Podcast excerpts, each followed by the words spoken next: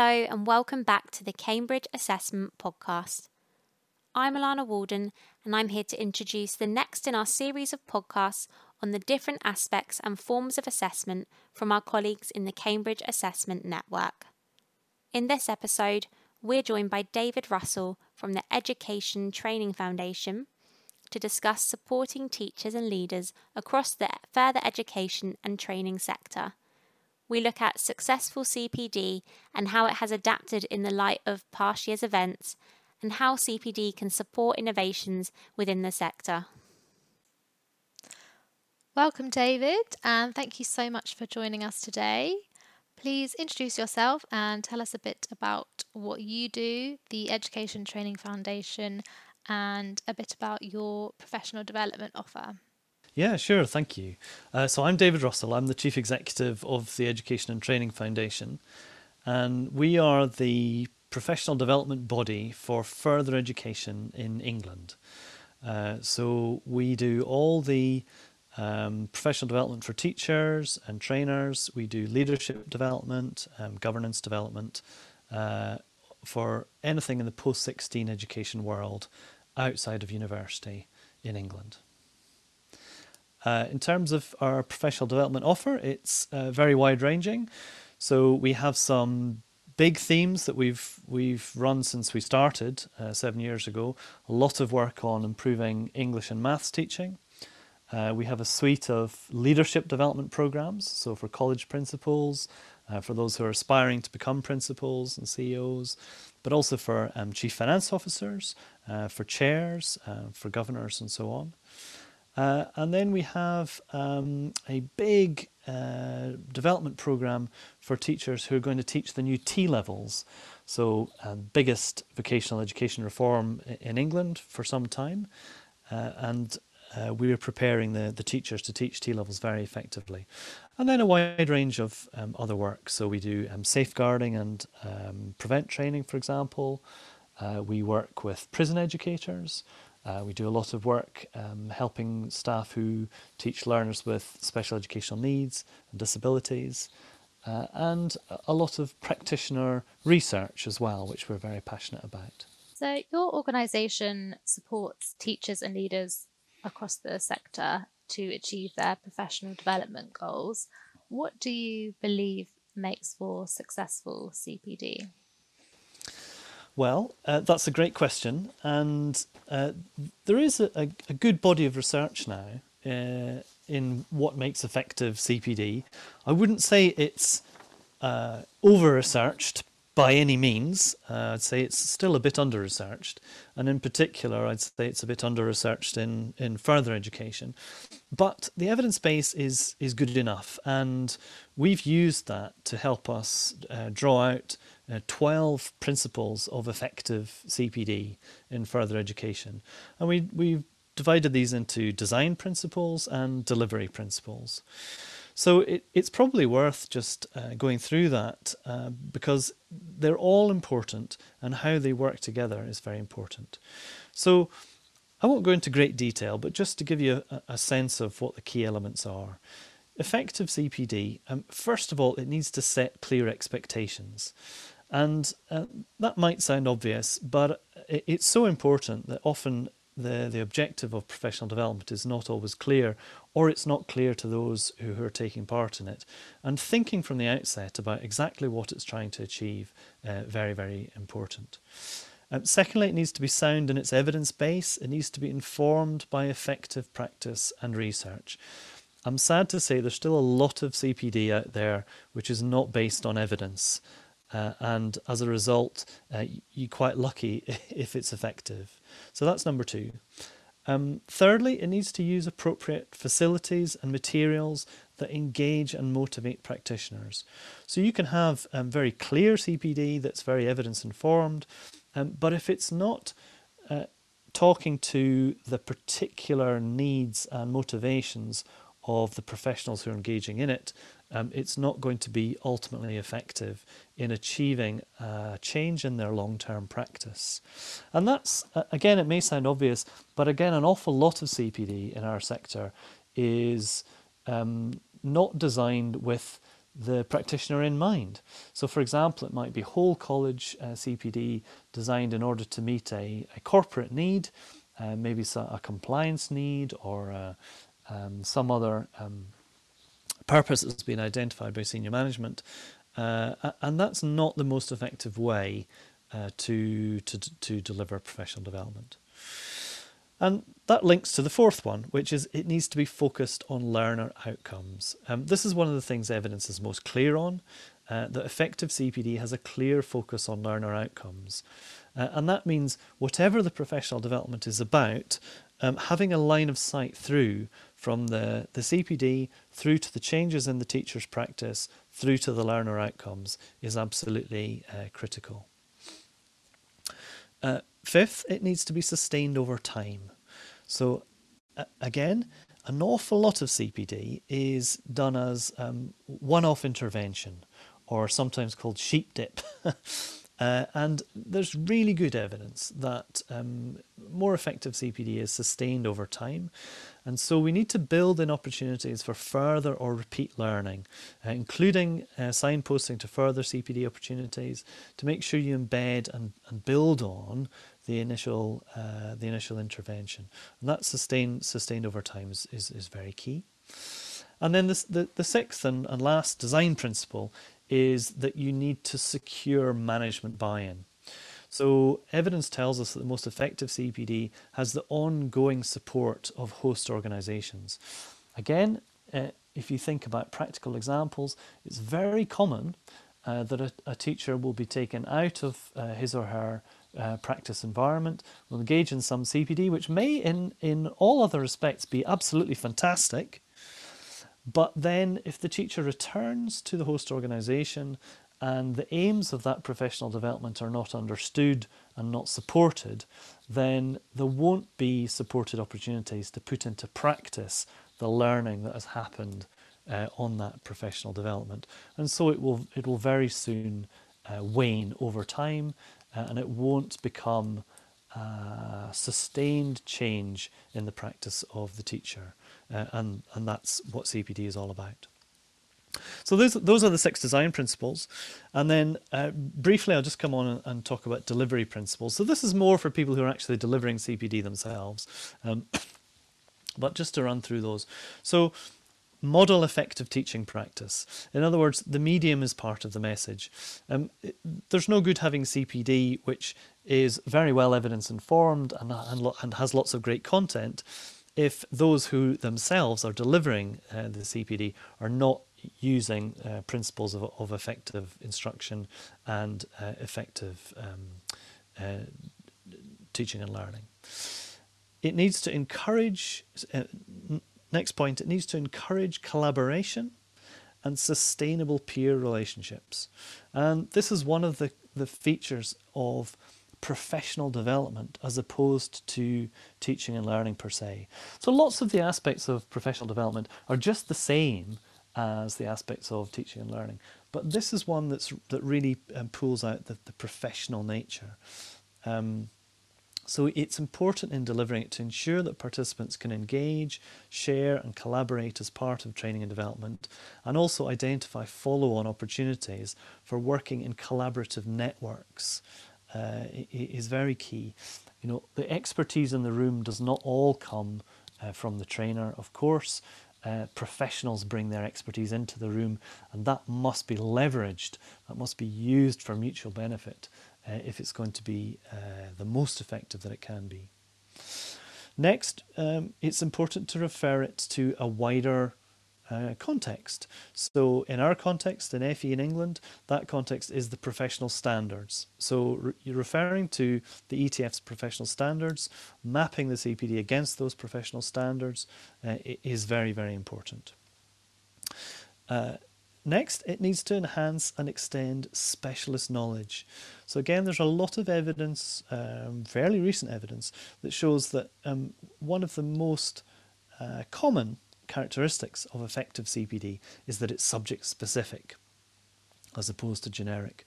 Um, so helping practitioners to consider how they will apply the learning to the teaching, teaching and sequencing of knowledge and skills in their specialism uh, really helps to drive uh, effective changes in long-term practice uh, from CPD.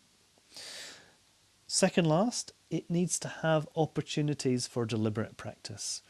So um, to practice new skills and techniques learned, this is really important. Uh, teaching is, is, is, a, is a practice, it's a practical science, a practical art, a practical craft. And when you learn new things, you have to be able to, you have to practice them uh, to get better at them. Uh, you can do that when you go back to the classroom or the workplace or whatever the teaching environment is uh, online. um, but actually, it's a great thing to have opportunities um, for deliberate practice built into the, the structure of CPD. And then last, but by no means least, uh, you need to support participants to measure their progress and reflect on their learning and plan the next steps. So most effective CPD is not a transmission model, but rather it's an iterative process of feedback and improvement where participants take ownership of their own development aims and, and their own achievement. Yeah, that's really interesting. Thank you. A lot of those things really echo what we're trying to achieve at the Assessment Network, particularly the collaborative networks and professional standards that you mentioned. So I just wanted to ask in an education setting in particular, how do you engage people to make time for CPD? Yeah, it's a huge is- issue, isn't it? And in fact, there's an even bigger practical issue in further education in England, which is not just um, making the time for the for the practitioner, but also um, paying to cover their classes. Uh, we, we've done some research into barriers to CPD, and there are a number of barriers as you might expect. So, not being able to find the thing that's relevant to my needs, um, not being able to make the time, um, not being able to afford it. But the single most common one is not being released um, because institutions are typically working on very, very, very tight margins. And the cost of uh, a cover teacher or a cost of, of remission in any sense is prohibitive. And that's why often we build in to our CPD programs um, funding specifically to cover uh, that um, that teaching that is missed while the while the teacher engages, because teachers should not be obliged to engage in their own time. Uh, absolutely not. It's a large part about culture. So in some inst- institutions, um, finding the time for professional development is absolutely a non-issue because it's seen as a, a, a crucial uh, investment, a, a, sharpening of the saw, if you like, that makes the rest of the time uh, better spent. Uh, but in others, it's seen as a nice to have um, that that can only be done in, in times of plenty, so to speak. So uh, it, it's it's a cultural issue, and that culture typically flows um, from the top of an organisation, of course. So I would say that's that's the single most effective thing you can do to help uh, teachers find the time uh, to engage in professional development. And do you think it's important to professionalise assessment, um, for example, through accredited training programs or through professional networks? Yeah, it's a really interesting question. Um, I, I, suppose uh, if it was a yes no answer, the answer would be yes. Uh, but to try and kind of expand on that a bit, um, sometimes we talk about teaching and learning sometimes we talk about teaching, learning, and assessment. And I think that's really interesting that as a sector we flip between these two almost without too much thought or comment. Uh, why does assessment sometimes get joint billing with teaching and learning, and why is it sometimes not? Uh, we don't do a lot of professional development in the field of assessment, um, and that is something that we would uh, we would like to do and something we'd like to do more of. And, and really, there are two main reasons why we don't.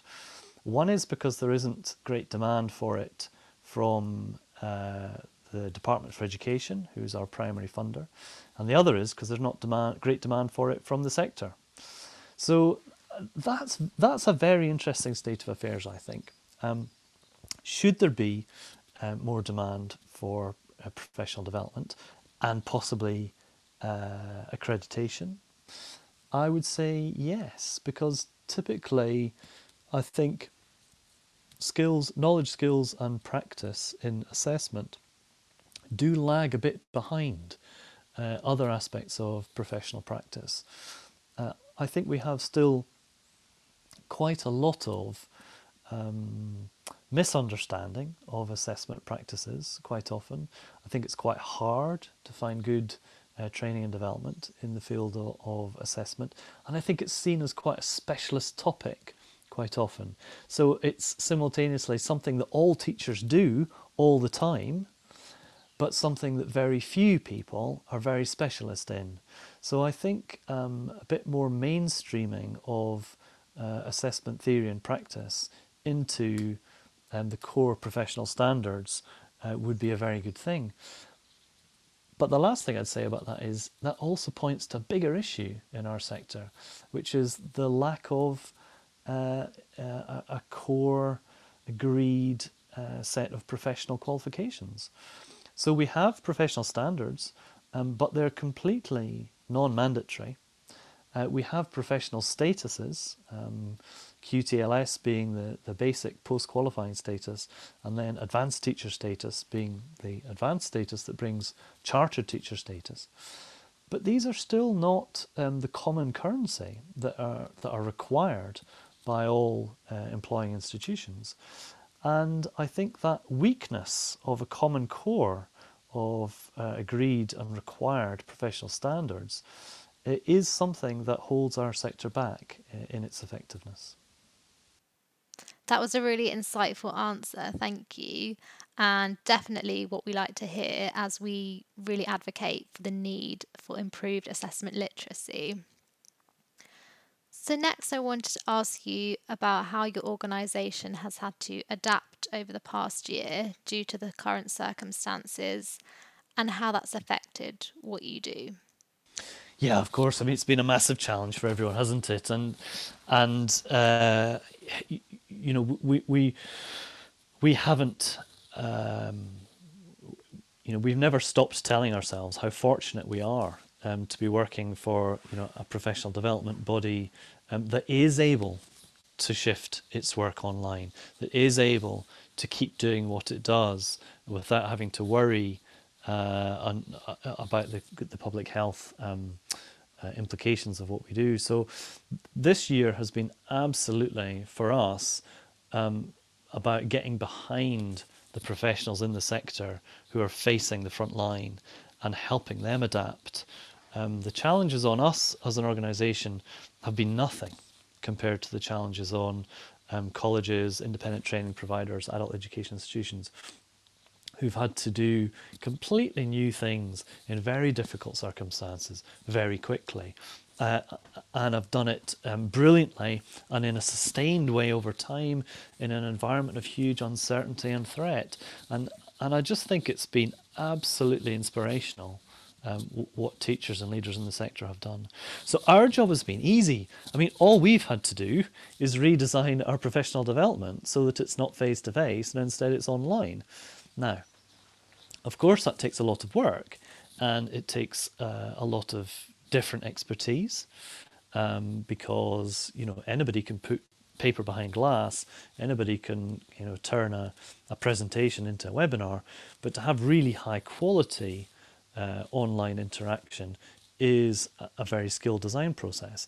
And one of the things that we've done this year is um, we found a new partner to help um, accelerate our ability to do that work. So we've we've partnered with FutureLearn uh, this year, uh, which has really taken us faster than we would have done um, down the road of being able to deliver um, really top quality uh, online and professional development. But we have many other delivery partners too, um, some of whom were already doing this, already expert in it, some of whom had to respond quickly and adapt, uh, and I have to say um, have done so brilliantly. So um, we moved almost all of our work online. The only exception was our top leadership program um, for serving CEOs, our further um, further education strategic leadership program that we deliver in partnership with Oxford University and Saïd Business School. And we held out for a while because there was such a strong message from leaders in the sector that they that they hugely valued the face-to-face residential um, character of that development program. So we held on for a while. We did some postponement. Uh, we we we held on for for better days, but after as the pandemic, um, you know, evolved, it became clear that uh, we would be waiting a long, long time if we waited until we could do that face to face again. So instead, we uh, we adapted and we we we developed it for as an online experience, not knowing, in all honesty, whether it would work. Uh, so we went into it with some trepidation. In fact, it worked extremely well, and the feedback from the sector was um, that was absolutely what we needed, um, absolutely excellent. The only way it could have been even better is if it had been face to face. So we all look forward to the time when we can do this uh, in the same space again.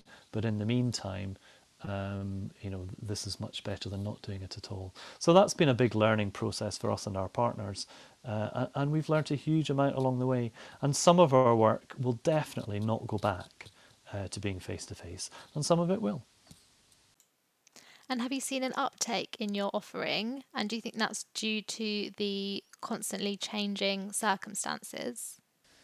Yes, we have. We have indeed. Um, again, it's been a, a complex picture. Um, the headline is we have seen an increase in uptake through this uh, through this pandemic period, but it's not been um, uniform.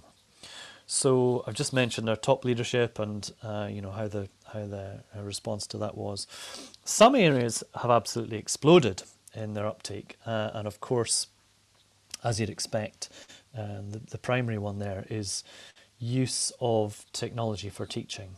So our our enhanced digital platform, um, which creates a, a, a, framework and then a set of um, professional development um, experiences to help teachers to teach online, um, that was um, doing well before the pandemic, but its use has absolutely exploded through this period, and the department has responded quite quickly in terms of um, upping its level of investment in that area. We've we've created lots of new modules.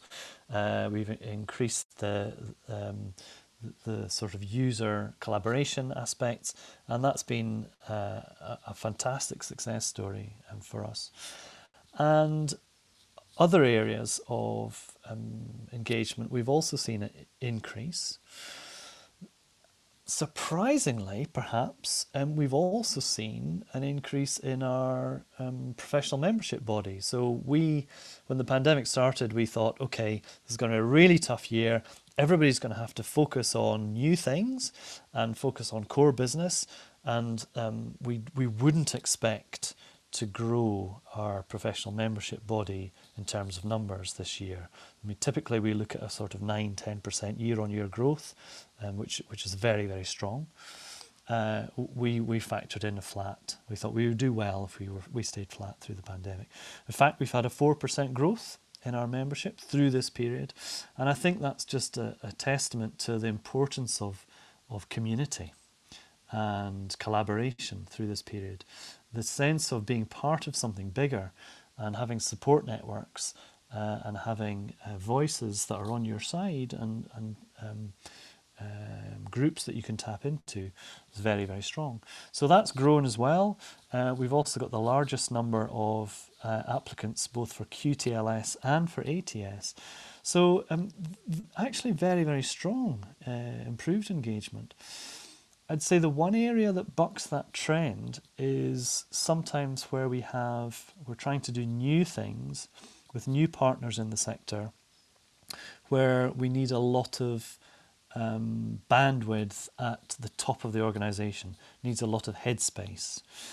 And very understandably, sometimes um, organizations, colleges, and others have had to say, look, we were really excited to be part of this partnership and, and to be one of your delivery partners. We have to put this on a slightly slower timescale because we're grappling with the pandemic and, and what it means for us. So um, not a uniform picture, but overall a very, very positive one. And I wonder if you could share any recent successes, um, for example, support offered that has led to clear learner benefits or innovations due to the pandemic. Yeah, it's an, it's an interesting question. So, of course, it depends how you measure uh, the the benefit of what you're doing, and and there are multiple layers of benefit for us. So, uh, we're a charitable organisation. We're a, we're a not-for-profit company, but um, we're, we're established as a charity, and the beneficiaries of our charity are not teachers, and the beneficiaries of our charity are learners. So we're really clear that our purpose is to improve outcomes for learners aged 14 and over. And our mechanism for doing that is um, to support teachers' practice and help them improve their practice. So for, you have to think about which level of benefit you're looking at. Um, if we take uh, teachers first as you know the most immediate beneficiaries of what we do, if you come on a, an ETF professional development program um, how will that affect your practice? How will that affect your career development as well? Um, because you know th- that's a really important motivation. Well, uh, we evaluate most of our programs, and I'll take one example because it's quite recent. Um, program we run for um, those uh, who are aspiring to become principals or CEOs in the sector.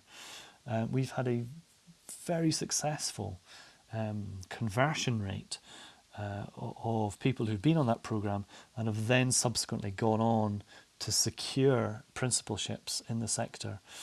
And I think um, that's a really important measure because, you know, it's a very tough time to become a principal or a CEO in FE in England, and uh, and yet it's so vital for for learners um, that we have good people, well equipped people um, good leaders stepping up to that. So the fact that we've had um, s- such a strong success rate, dozens uh, of people going through that, becoming um, principals and CEOs in quite a short time, is is is, is a real sign um, that we're doing the right thing there. But if you want to take the the more fundamental um, answer about learners, well, you need to look over time because you know there's not a, an easy correlation between professional development, then changes in practice, then changes in learner outcomes, which are then measurable through some sort of metric like um, you know qualification outcomes or or Ofsted grades or whatever. So it's only our longer term programs that you can do that for. Um, but the thing we've been doing for longest is um, English and maths. And uh, our evaluation does indeed show that organisations that have engaged with us over a number of years in Maths and English GCSE resit uh, CPD do indeed have um, increases in in uh, outcomes. Now it's very difficult to answer the question, yes, but what would have happened if they hadn't? because we're not doing randomized control trials here. So, you know, we, we don't take two colleges that look alike and engage with one and don't engage with the other. So that, that that's always quite a, a, difficult question. Um, but we have seen positive results come through that, um, which we're very pleased with. And we're building on that now with um, more recently with our Centres for Excellence uh, in Maths um, uh, program, which is doing specifically looking at um, uh, improving maths outcomes. And again, some really positive um, signs there. Although I have to say, measurement has been very, very difficult because of the uh, the fact that um, examinations, uh, GCSE examinations, didn't go ahead as normal last year. And have you seen um, any innovations happening in the FE sector? Um, and I wonder if you could tell me how you think CPD is important to support those innovations. Yeah, it's, it's another interesting question. So, um, innovation is not always a hurrah word for me, um, because although you know innovation is generally considered to be a good thing, another way of de- uh, one way of defining innovation is um, something that hasn't been proven to work. so um, why would you want to do that then? Uh, that's not how we look at innovation. I mean, we we wouldn't focus on the, the sort of novelty aspect of innovation. We would say innovation is about um, doing something differently uh, in the in a context um, which works. So it might be working already somewhere else, but you import it into a new context. And if it's new in that context, if it's innovative in that context, um, but perhaps been proven already um, elsewhere, then it has a good chance of being successful in that new context. So I would say that by that definition of innovation, um, FE is fantastic at innovating. Um, it, it, it, does it all the time, all over the place. And I would say that this year, you know, um, that old phrase, necessity is the mother of invention. Um, you know, there's had to be an awful lot of innovation this year uh, in in use of uh, online learning and, and hybrid learning. Um, I think it's been uh, really interesting to see how colleges and other providers have gone about rethinking their curriculum and asking themselves questions. If we have very restricted face-to-face time, which you know has been the case for a lot of the last year, how do we prioritize the use of that time? Now, some of those decisions make themselves. So we can say, well, um, it's a lot easier to teach uh, A level sociology uh, online than it is to teach level one bricklaying, right? That, that, that answers itself. Then there's another set of considerations which are not as obvious, but the evidence started to show them pretty quickly. So that's about what types of learners on what types of programs uh, are more likely to be able to uh, make good use of remote education as opposed to face-to-face education. so that then has driven a lot of the, um, the, the curriculum redesign. But then the really exciting stuff from an innovation perspective is thinking about um, okay, if I only have um, limited uh, face-to-face time, how do I want to reshape my curriculum such that I maximize that time? And it's an idea that's been around for a while in, in the, the form of the flip, flipped classroom, but, but it's really mainstreamed that concept and made it very, very uh, core. The idea that uh, you want your learners to come to the classroom or, or to the workplace uh, having done everything they can do uh, remotely so that they can then use that time to get the, the most benefit of the skills and, and knowledge of the teacher. So it's then about things like um, identifying misconceptions from the remote education or doing some deliberate practice or really digging into the feedback or doing some um, collaborative work um, with other students and so on. So that type of really sort of close detail uh, curriculum innovation, I think is the most exciting thing that's happened in the sector over the last year.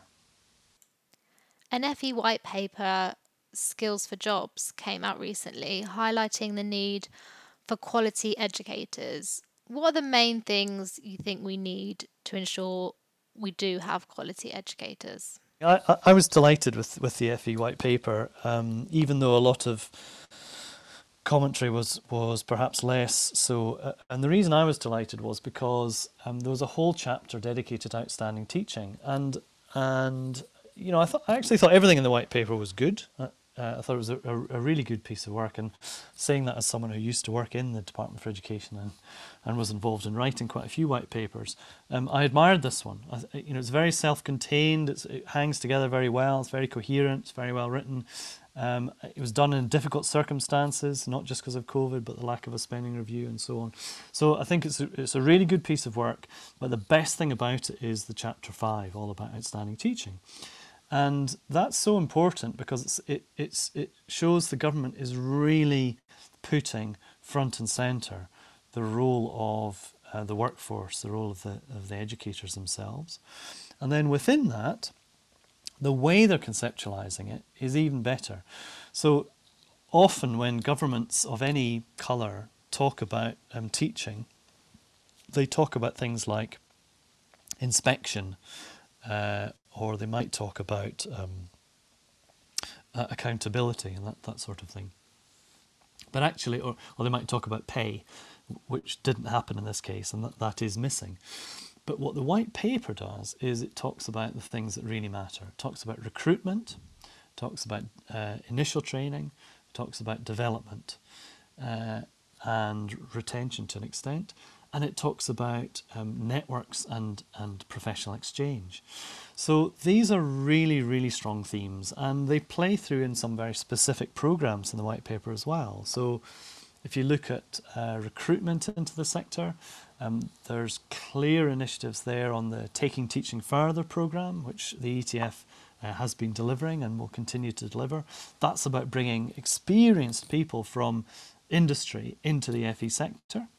Uh, it talks about the Talent to Teach program, which we've also been running, which is about giving uh, a taste of the FE sector to graduates uh, and postgraduates who might not have considered teaching in FE and introducing them to the sector and giving them some uh, some work experience and uh, enticing them in that way. So attracting new talent, fantastic. Uh, it talks about a recruitment program and uh, advice service, um, which we also run, which is great. But then it goes on and, and thinks about what's well, not just about recruitment, because actually often retention is as big a problem. So you can get a revolving door. What happens once you've re- recruited people in? Well, uh, then you need to think about things like workforce industry exchange. So making sure that there's a, a really porous boundary between the FE teaching profession and uh, the, the sectors of the economy that they are preparing learners to go into. So that type of professional refresh and industry exchange is really uh, vital. So I was delighted to see that uh, as well. Apprenticeships. You know, apprenticeships has been frankly forgotten uh, for quite a few years from a professional development perspective, even though it's been a very important plank of government policy. So again, to see a new uh, apprenticeships workforce development program, uh, which again the ETF is, has designed and delivered, to see that announced in the white paper, um, absolutely fantastic um, shift in, in tone and emphasis, and I hope that that will just grow and continue. Uh, T-level professional development, again, a commitment to that. Um, training for governors and, and senior leadership, commitment to that. So there's so much that the sector can be excited about in in this FE white paper, uh, and, and I'm, I'm very, very positive about that. As well as, um, last thing to say on this, initial teacher training. So, um, not a signal of a return to um, a regulated uh, profession, which you know some people would like to see, um, but rather doing everything government can, short of regulation, because it recognises it has a very important responsibility to ensure that the quality of initial teacher education in FE is of the highest quality. Um, because we don't need teachers in FE to be as good as teachers in schools. We need teachers in FE to be better than teachers in schools because they have to do everything that school teachers do and they have to do a lot more besides. And because they're dual professionals uh, who, who work with industry uh, and or with adults as well as working with their subject um, and and that's fantastic. That's brilliant. Thank you. Um, and David, thank you so much for speaking to me. Um, that was all very interesting and insightful. So thank you. You're very welcome. Thank you for listening to the Cambridge Assessment Podcast. You can find more of our podcasts on our website. Just search Podcast Gallery, or you can find us on Apple Podcasts or YouTube.